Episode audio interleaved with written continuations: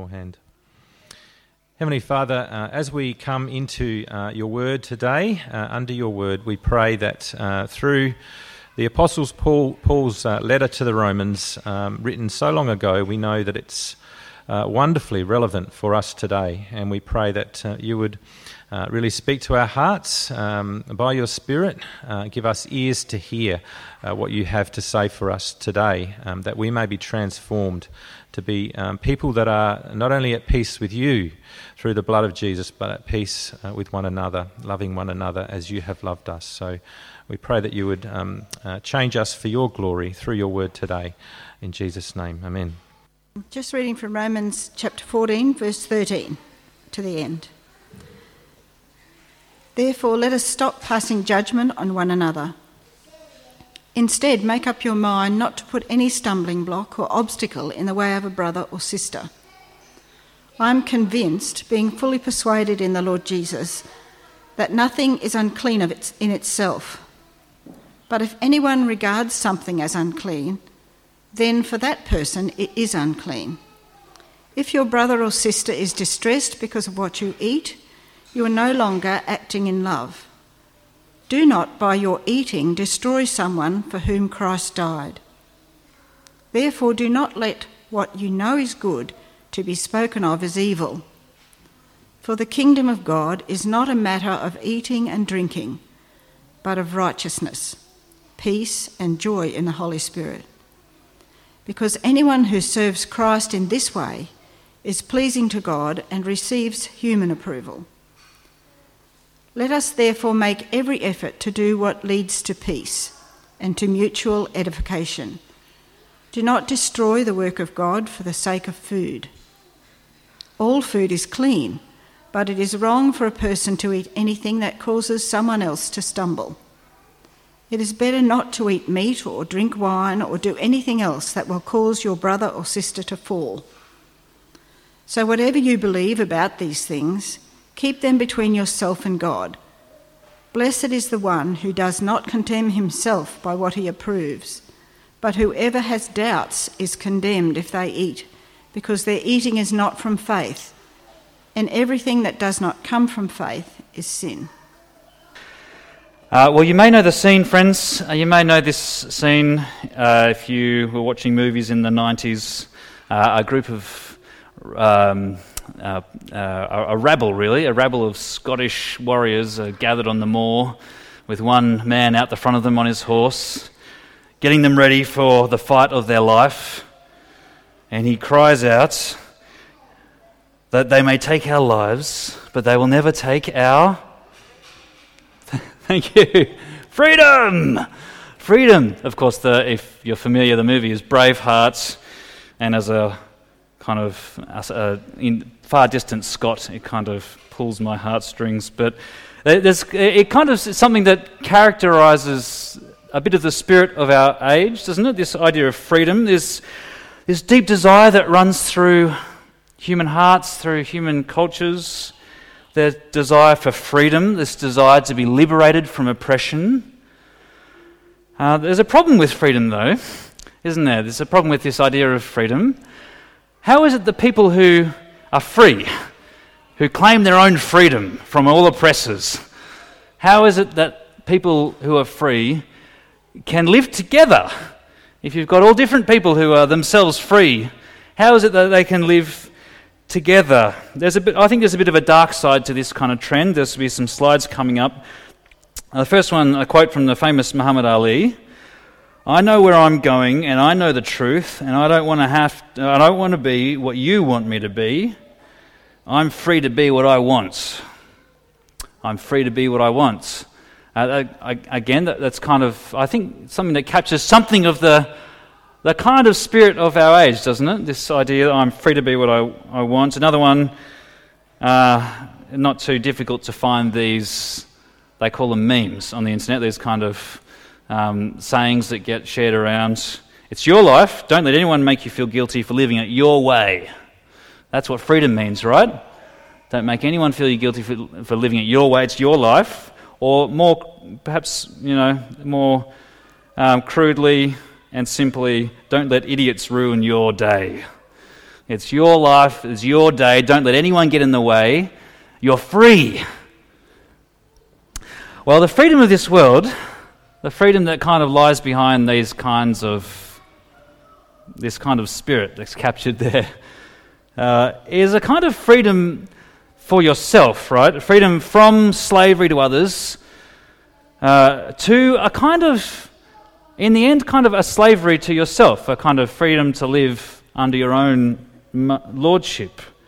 The problem is that we make very poor lords of ourselves. We make very poor masters. Our sin and self centeredness mean it's probably. Well, there was one um, author, one novelist, who wrote a famous line who said, Hell is other people. this was his uh, can you imagine a room full of free people who are saying this to each other? That might be perhaps a bit of a good description of what hell might be like, mightn't it? Well, friends, the Christian gospel speaks uniquely into this desire that we have for freedom. It speaks uniquely into this desire that we have uh, in Christ. And we've read it, if you've been with us as we've read through Romans, we've had this most incredible huge, glorious description of the freedom that is ours through Jesus. We are wonderfully free. We are free from the world's true tyrants. Mel Gibson thinks the English tyrants were bad. Well, actually, the freedom that we have in Christ is far better than the English overlords that the Scots overthrew. The world's great enemies. Jesus frees us from the power and the penalty of sin and of death, from that great deceiver, the devil. It is the great liberation. The gospel that we've read up to this point in Romans is kind of the ultimate freedom story, actually, this great liberation that we have. Uh, but what's critical is that uh, as uh, the, Paul, the Apostle Paul and, and God through him, uh, Paul doesn't see us just kind of being free and then let loose to do our own thing, to live however we like, however pleases us. We're not just freed from something, we're freed into something, we're freed for something. Uh, we kind of captured this a little bit last week in verse 7 of chapter 14. Sorry, two weeks ago. Uh, last week we had a bit of a break, but two weeks ago, verse 7 of chapter 14. If you have your Bibles open, you can see it there. Paul writes, None of us lives for ourselves alone. None of us dies for ourselves alone. If we live, we live for the Lord. If we die, we die for the Lord. So whether we live or die, we belong to the Lord. That is the freedom that we are brought into in, through Jesus. Freedom from slavery to sin and evil and death into being brought into the kingdom of God, owned by Him, servants of the one true God. Well, as we've been, as, as we are in Romans here in chapter 14, we're kind of in the middle of a particular issue that uh, the Roman church is facing. The, the church gathered uh, in the city of Rome. Uh, the, we're in the middle of a particular issue. If you were here a couple of weeks ago, you, it'll be familiar with, for you, hopefully. But just to fill you in if you weren't here, um, we talked about, the next slide should have a bit of a donut. If you, we talked about this donut of uh, truth, Christian truth, I guess you might say. Uh, right, right around the outside, you've got these matters of preference, things that really don't make any difference. And it, it's just a tragedy when we get caught up about them. They're just simply a matter of preference.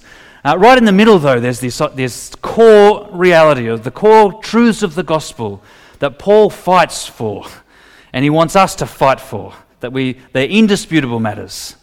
But there's this third category, the donut in the middle, uh, of what Paul calls disputable matters. They're, they're not core, they're, they're not kind of, you, you don't have to hold these particular views about these things in order to be part of God's kingdom. They're not sort of core Christianity, but they're not just issues of preference either. They're real kind of issues. They have real theological um, answers to them and arguments about them.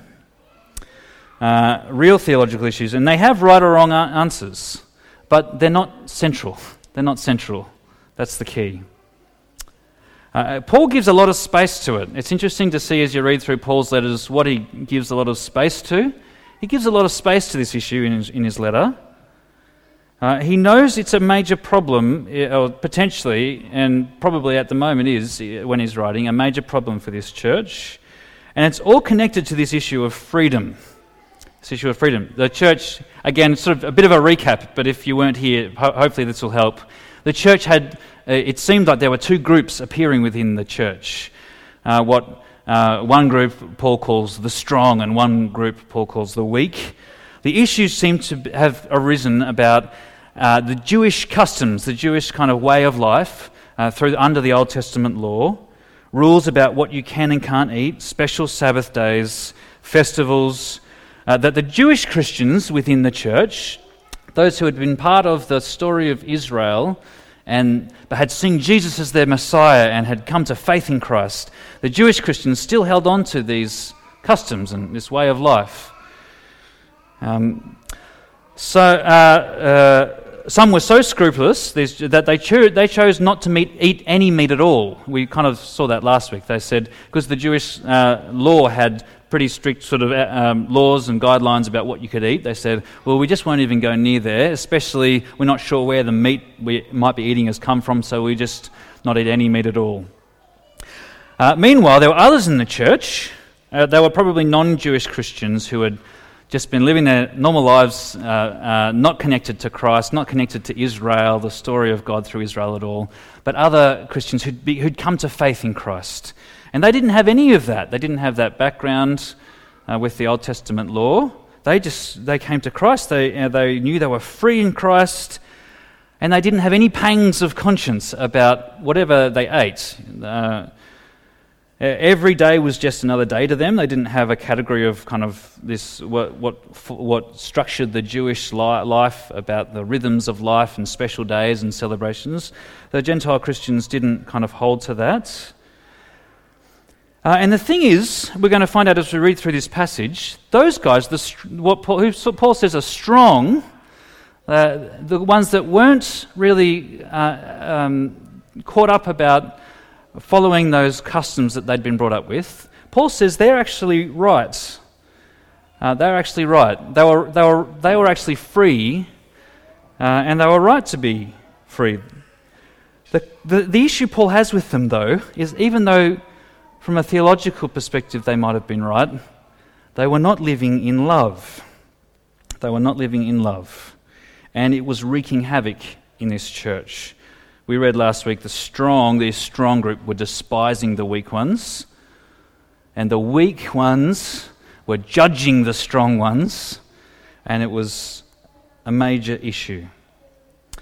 Well, we saw again, just a quick, still recapping, we saw a couple of weeks ago, Paul starts his answer to this. He says, How are you going to fight off this? What are you going to do about this issue? He says, The key thing for you is to understand your identity, who you are who you are in Christ. Understand who you are. You have been welcomed by God. So, what right have you got not to welcome each other? Uh, you are not just free to live in whatever way you want, you belong to one Lord. You belong to Jesus. And you will stand before him as your judge. So, Paul goes on in verse 13, where we're, we're picking up in, to kind of recap those first verses. Verse 13, therefore, let us stop passing judgment on one another. Uh, and he goes on the rest of this passage, he kind of gets, in, gets a bit more detail about some nitty gritty, practical advice for this church who's facing these struggles, these tensions within them, within themselves. What you've got on your outline there, there's some black and white advice for the grey areas of life. I'm going to read the, the, verse 13, though. It should be up on the screen. Paul says, Therefore, let us stop passing judgment on each other. Instead, make up your mind not to put any stumbling block or obstacle in the way of a brother or sister. Um, if you grew up in a family with brothers and sisters, perhaps it was, you know, a, a kind of fun pastime to put obstacles in their way, stumbling blocks. Maybe as they're walking down the corridor, stick out a leg or throw out a beanbag or something. Maybe that was just me. Um,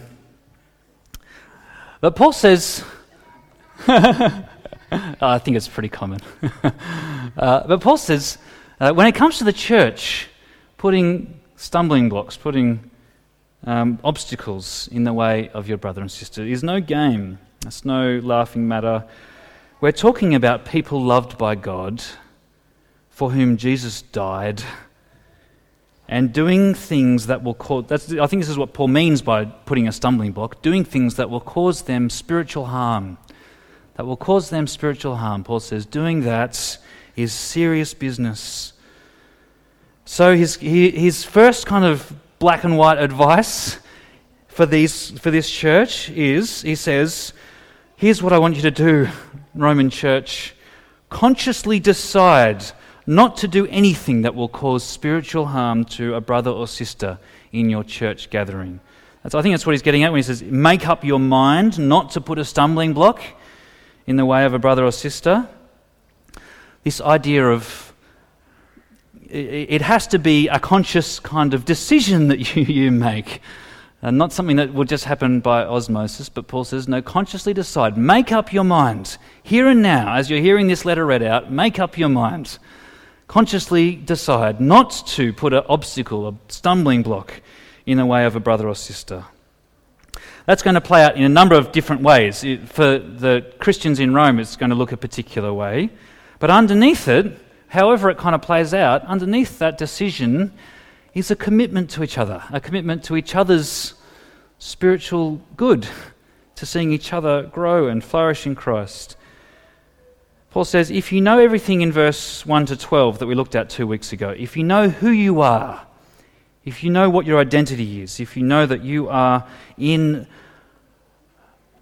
this church family, if you know that you are part of a miracle, a miracle of God's grace. An extraordinary group of people who are chosen and loved and welcomed by God.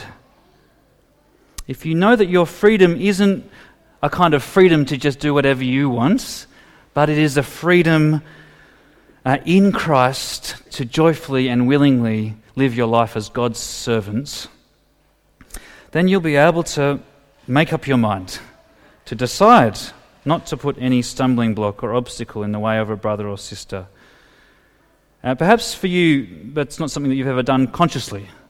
Um, whether or not it's uh, kind of maybe part of your more general makeup, but even just uh, to consciously decide that, that would be a good thing to do today, wouldn't it? To hear God's word and to put that in practice right away for yourself in your own mind. It'll help you to know that there's more going on than simply being right in your relationships with each other. There's more going on. That's what Paul goes on to talk about, this next little section. Uh, verse 14 I am convinced, being fully persuaded in the Lord Jesus, that nothing is unclean in itself. But if anyone regards something as unclean, then for that person it is unclean. If your brother or sister is distressed because of what you eat, you are no longer acting in love. Do not by your eating destroy someone for whom Christ died. Therefore, do not let what you know is good be spoken of as evil. See what Paul's saying there? He knows that there is a right, there is a right and wrong here, actually, and, and he, he knows the strong have got it right. Um, nothing is unclean. They are free to eat whatever they want. Um, Jewish people couldn't eat certain animals, as we saw before, they, and they couldn't eat meat with any blood within it, in it, sort of other kind of dietary requirements. Uh, but Paul knows that the Old Testament laws and customs were good in the time that God had them for, but they were signs pointing towards Jesus, pointing towards their fulfillment. And now that the fullness has come in Christ, they no longer apply to God's people. So it's good news if you like your steak rare, right? Uh, so that is the truth of the matter. That is, and Paul knows that, that there is a truth here. But he also knows that this issue is not a central issue. This issue of how God's people were to relate to those customs and laws from God. It's not a central issue. It's not a debate. It's not like a debate over whether Jesus rose from the dead, for instance. If it was, Paul would be fierce in defending it. Paul would have no, take no prisoners in defending that truth, that core reality. But Paul knows it's not a central issue, it's a disputable matter. And Paul says, in these disputable matters, there's room for each person's conscience. If someone's conscience tells them that eating pork is unclean and a sin, even though it is not, objectively speaking, then if their conscience tells them that it is, then, it, then for them it is a sin. Because if they were to eat it, they'd be eating against their conscience and they would be uh, doing something that for them was against what God wanted. And Paul gets really stuck into the strong ones here. You notice that? You can kind of picture the scene at the church lunch, right? Uh, the strong Christians bring along their pork rolls knowing full well, knowing full well that their Jewish brothers and sisters, how they would feel about it. But they're right, and they look down on those weak ones, and they just need to get with the program, right? They need to get with their freedom in Christ, and we need to fix up their wrong theology. Do you know, isn't it interesting that that's not what Paul does here? Paul says, he, he kind of says, strong Christians, um, you ones who, you're right about this, but you're so wrong in another way, in a very important way. Don't you realize what you're doing? You might be right in theory, but you are not acting in love. You are not acting in love. What's more, you are in danger of destroying someone for whom Christ died. God has so deeply loved this person who you have this disagreement with. God has so deeply loved for them that Christ has died for them. He has sent his son in their place and you can't give up a pork roll at lunch for them. This is what Paul's kind of saying. Paul wants us to feel how ridiculous that is. That's why he kind of paints this huge, you know, what has God done for this person? And you can't give up your pork roll. Well, uh, truth, conscience, and love. Paul kind of gets stuck into the, the stronger brothers and sisters here. Uh, and then in verse 17, he gets to the heart of the matter. Verse 17 For the kingdom of God is not a matter of eating and drinking, but of righteousness, peace, and joy in the Holy Spirit. Because anyone who serves Christ in this way is pleasing to God and receives human approval. That's a really important verse, particularly verse 17. What's going on here? Uh, um, if we've kind of read through Romans uh, at this point, maybe there'll be some echoes of these words righteousness, peace, and joy. They kind of echo a really important passage in Romans 5, at the start of Romans 5. Um, Paul says at Romans 5, he's just gone through this amazing gospel of God's grace uh, through, uh, through faith in Jesus, how we are given a righteousness outside ourselves. And Paul says, Therefore, since we have been justified, since we've been made right through faith, we have peace with God through our Lord Jesus Christ, through whom we have gained access by faith into this grace in which we now stand. And we boast in the hope of the glory of God. Hope does not put us to shame because God's love has been poured out into our hearts through the Holy Spirit who has been given to us. If you're taking notes, the start of Romans 5, there's all these echoes there. And I think what Paul's saying here in Romans 14 is this whole letter has shown you what to fight over. This whole letter of Romans has shown you what, to, what the core issues are. That's what God's kingdom is about righteousness. The righteousness that is a gift from God to his people through faith in Jesus. The righteousness that gives us peace with God and peace with each other. The joy that is ours because we know that God's love can never be taken away from us. Because the Holy Spirit has confirmed to our hearts that we are God's children. Romans 8. You see what Paul's saying here, friends? God's kingdom is about the gospel. God's kingdom is about the gospel. It's about the indisputable, glorious realities of Romans 1 to 11, really. It's not about eating and drinking. So Paul says if the indisputable gospel is what has gripped your heart, if the core is what has has captured you and is driving you, if God's righteousness and peace and the joy of the Holy Spirit are what is driving you, then the right response in verse 19 is to make every effort to do what leads to peace and to mutual edification. That little word, or the words mutual edification, it's really important. It has the idea of a building, right? It's building each other up. If you see each other in the church as kind of buildings that we're in construction together with, uh, that's really important, I think, because Paul's not saying this is a static thing. He's not saying uh, that the weak should stay weak. He's not saying that, the, that he does want them to come to maturity in their faith. He wants them to come to see their freedom in Christ.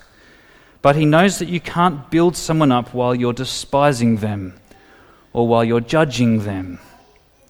And in these disputable matters, he knows that change comes through patient love and persuasion, not a kind of judgmental enforcing of your view. And that means giving up our rights for the sake of God's kingdom. Because we know that what's at stake isn't just me getting what I want, being able to eat what I want, we know what's at stake is the work of God. Verse 19, therefore, let us, uh, let, let us therefore make every effort to do what leads to peace and to mutual edification. Do not destroy the work of God for the sake of food. That is a sobering verse, isn't it? What is it that Paul sees will threaten God's work in the church? Some great attack from outside. No. What is it? Food.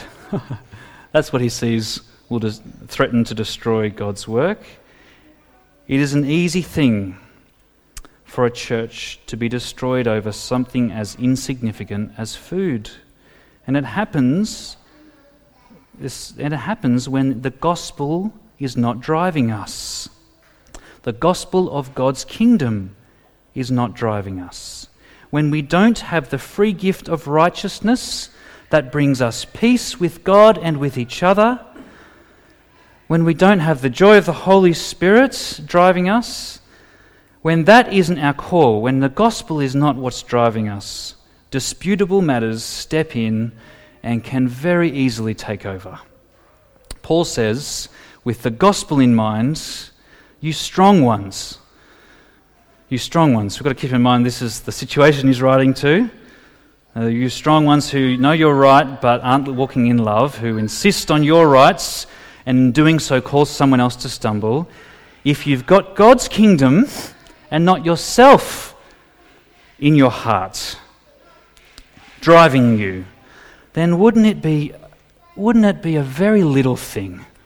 Wouldn't it, wouldn't it be a very little thing to give up eating meat or to give up drinking wine if you knew that that would cause your brother or sister to stumble? I mean, wouldn't that just be a, a, very little easy thing to do if it's the gospel of God's kingdom that is driving us? Righteousness, um, joy, faith, grace, if those are the things that are at our core.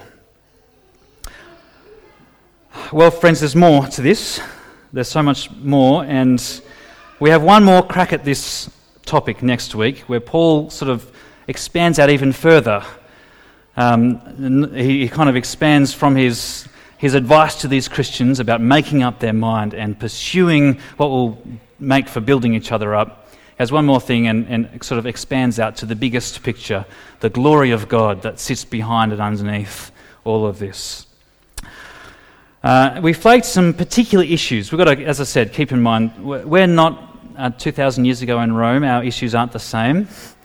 Uh, as far as I'm aware, um, but it would be helpful to know actually, but as far as I'm aware, um, there's no one in our church. The, the, the, bringing pork rolls to our church lunches is not going to be an issue, right? As far as that's not our issue, so you don't need to worry about that.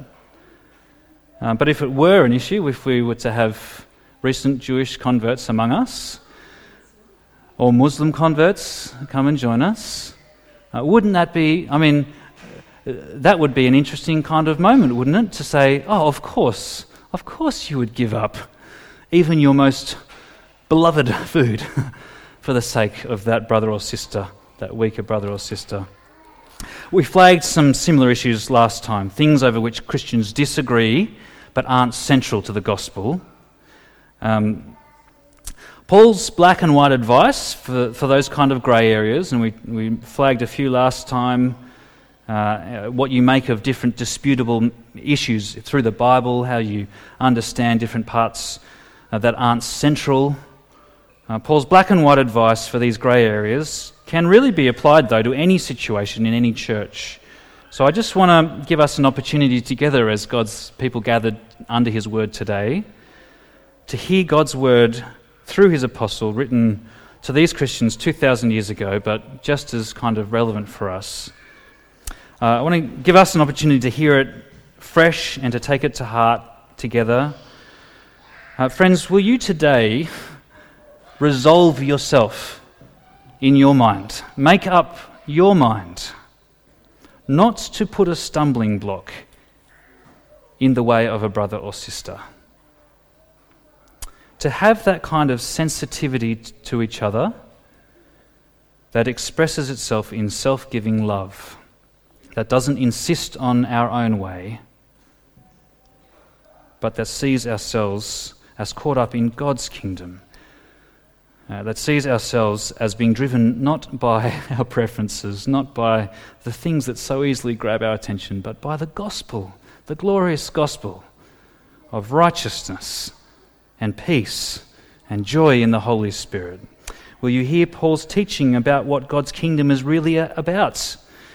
And will you let that overwhelm all the other things that are important and that it's right to have, as Paul we saw last time, it's right for us each to make up our own minds about. We're not saying that they're not important at all, but they're not what drives us. The best protection for us against this kind of division that was plaguing the Roman church, the best protection for us is to keep the gospel of God's wonderful grace at our core, to keep it the thing that we think about and talk about and that drives us as a church family.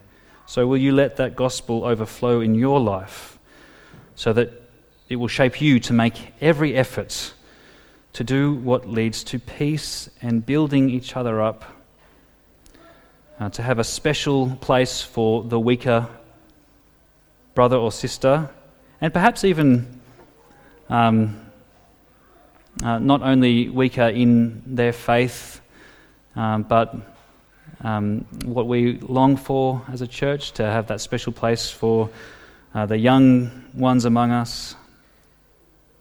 Will you let the gospel Will you respect the conscience of your brother and sister without judging or despising them? And will you instead live in love toward each other? Well, friends, it's 500 years since the Reformation this year. Uh, we're going to have a, um, after we finish Romans, I'm looking forward to preaching five weeks, a series on the what's known as the, the solas of the Reformation. Although apparently I heard this week that technically, if you know Latin, it should be the solae of the Reformation, but don't worry about that. Um, the solas of the Reformation, the Reformation 500 years ago, uh, five really important theological realities that drove the Reformation. The issue was of freedom was one that was front and center for them. It was central in the Reformation. The reformers recaptured the reality of the freedom of the gospel uh, the incredible free gift of righteousness that doesn't need to be earned through what you do, but is just received through faith in Christ. The gospel gives the freedom that this world longs for, but the reformers knew that this freedom didn't just lead to each one individually pursuing whatever they wanted. It was a freedom from slavery to sin and into a joyful and willing service of God and his people and the world. Um, the kind of guy who was at the spearhead of that great movement, which we'll hear more about in a few weeks, Martin Luther, he famously captured this in a little book he wrote called The Freedom of a Christian. Uh, if you're looking for a good book to read in the 500th year of the Reformation, that would be my kind of top pick, probably. Martin Luther, The Freedom of a Christian. He starts with this. He says this uh, quote that's up on the screen there. Uh, these two things that are both true and that both need to shape how we relate to each other. A Christian is a perfectly free Lord of all, subject to none. Luther goes into great lengths to show how that's true through Jesus. You are free, subject to none. You, have been, you are a child of God. You're not captive to the demands of people around you on you. You are totally free, Lord of all, subject to none. And at the same time, a Christian is a perfectly dutiful servant of all, subject to all. Both of them true. Um, that's what Paul's getting at here. The freedom that the gospel brings us into is a freedom to serve each other willingly and joyfully, to give up ourselves for the sake of God's kingdom, which is not a matter of eating and drinking, but of righteousness and faith and freedom and peace and joy in the Holy Spirit. Let's pray together, shall we? Father, we do pray you'll, you'll help us. We, we pray for your wisdom to understand and apply, to sit humbly under your word. We pray for us as a church family, Father, that you will, um, that the unity that is already ours in Christ uh, that unity that you have won for us in Jesus will be more and more increasingly evident among us as we keep what drives you at our center, as we keep the things that the kingdom of God is about the righteousness that comes by faith, the peace that we have with God and with each other, the joy that you give through your Holy Spirit. Uh, Father, we pray that those things will be what drive us and that you'll help all the other things to find their place under that. Uh, give us wisdom to know what things are important to think through and what things are just issues of preference. Give us humility and um, give us, Father, the freedom also to, we pray, to um, repent where we need to, uh, to have that kind of gracious, welcoming heart to each other. And we pray that for your glory in Jesus' name. Amen.